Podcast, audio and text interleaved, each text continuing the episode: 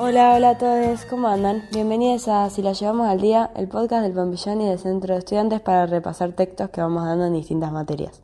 Yo soy Marti y hoy vamos a repasar la materia de PCA de primer año.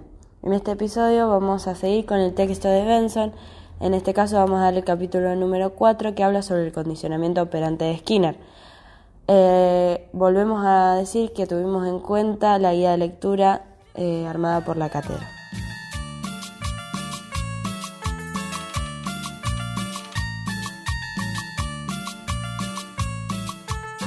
Empieza diciendo Benson que la teoría skinneriana del aprendizaje pone énfasis sobre el control de la conducta mediante circunstancias que premian o refuerzan y sobre la pautación de las recompensas para influir sobre la frecuencia y la intensidad de las respuestas. Skinner rechazó las causas internas, los motivos, los estados del yo y la fuerza del hábito. Utilizó un invento suyo, la cuna de aire, controlada por la temperatura, para criar a su hija, y mediante la aplicación de los principios del aprendizaje operante a su propia, a su propia conducta, mantuvo su productividad como escritor. Fue influenciado por Pavlov e iniciado por Watson, quien planteó la pregunta de cómo aprendemos nuevos comportamientos.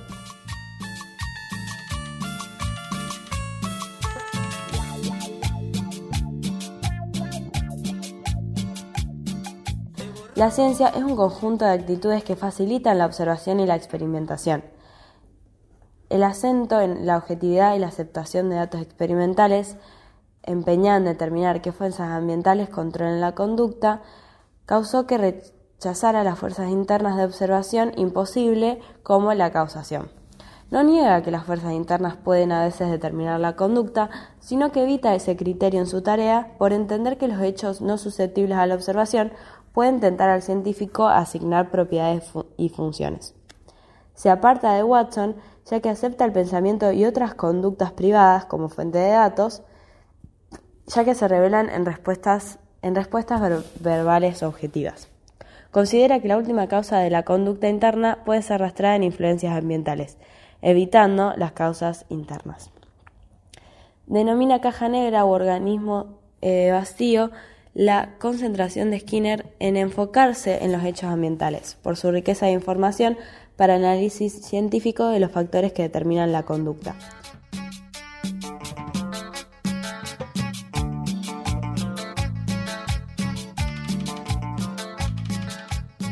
El método de análisis de la función de los hechos ambientales cumplen en la determinación y predicción de, de la conducta de los organismos, el análisis causal o funcional. Las variables dependientes son los efectos de las variables externas. La meta de Skinner fue la predicción y el control de las variables dependientes, las conductuales. Las leyes de la conducta consisten en las relaciones de causa y efecto entre las variables independientes, es decir, los hechos ambientales externos, y las variables de respuesta, las dependientes. La síntesis de esas leyes en términos cuantitativos proporciona una imagen amplia de organismos como sistemas de conducta. Skinner reconoció la importancia dentro del condicionamiento pavloviano o de tipo E en que el estímulo suscita respuestas, como el condicionamiento de tipo R, operante o instrumental, en que las respuestas son emitidas espontáneamente. En este condicionamiento los estímulos pueden actuar como estímulos discriminativos, que dicen al organismo dónde y cuándo debe esperar su refuerzo. Diferencia con refuerzos pavlovianos, que son los hechos que fortalecían una conducta y condicionamiento a los cambios resultados. Resultantes. Dependen de un estímulo inhibitorio o excitatorio. En cambio, los refuerzos del condicionamiento operante dependen de una respuesta.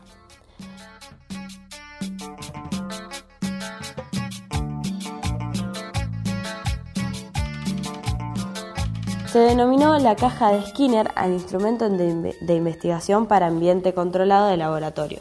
Su metodología se basa en el supuesto de que el ambiente de laboratorio, que en el ambiente del laboratorio el sujeto puede emitir una respuesta susceptible de ser medida como operante estandarizado, es decir, cualquier movimiento particular de un organismo que constituye una respuesta.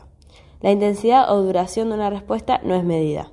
Al contar solo conductas operantes, la caja Skinner elimina juicios subjetivos del observador acerca de qué considerar una respuesta. La caja de Skinner proporciona un ambiente en que se emite una conducta simple, producida libremente y, medida objetivamente y controla con precisión las consecuencias de las operantes. Todas las operantes son respuestas, pero no todas las respuestas son operantes.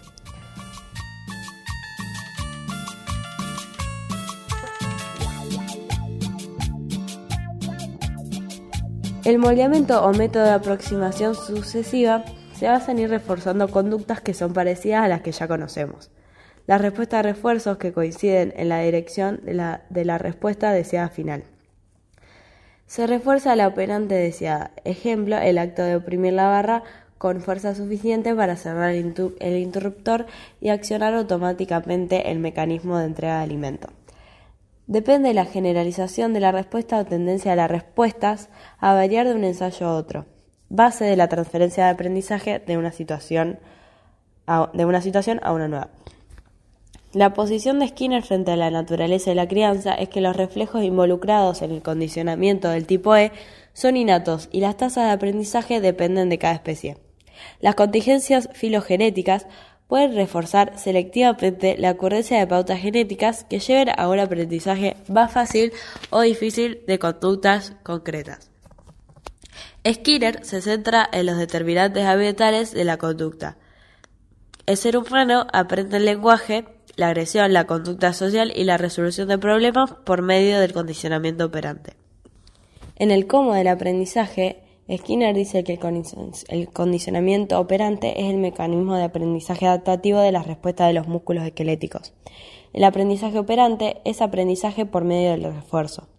Una respuesta debe ser emitida espontáneamente y esta emisión debe ser seguida por un hecho que la refuerce para que haya condicionamiento.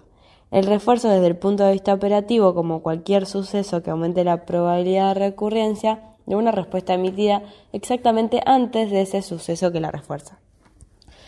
El que en el que del aprendizaje, eh, Skinner dice que los organismos aprenden a activar operantes apropiados en presencia de estímulos discriminativos específicos de acuerdo con tasas controladas por programas. Las unidades de aprendizaje pueden consistir no solo en relaciones estímulo-respuestas, sino en tendencias a emitir conductas.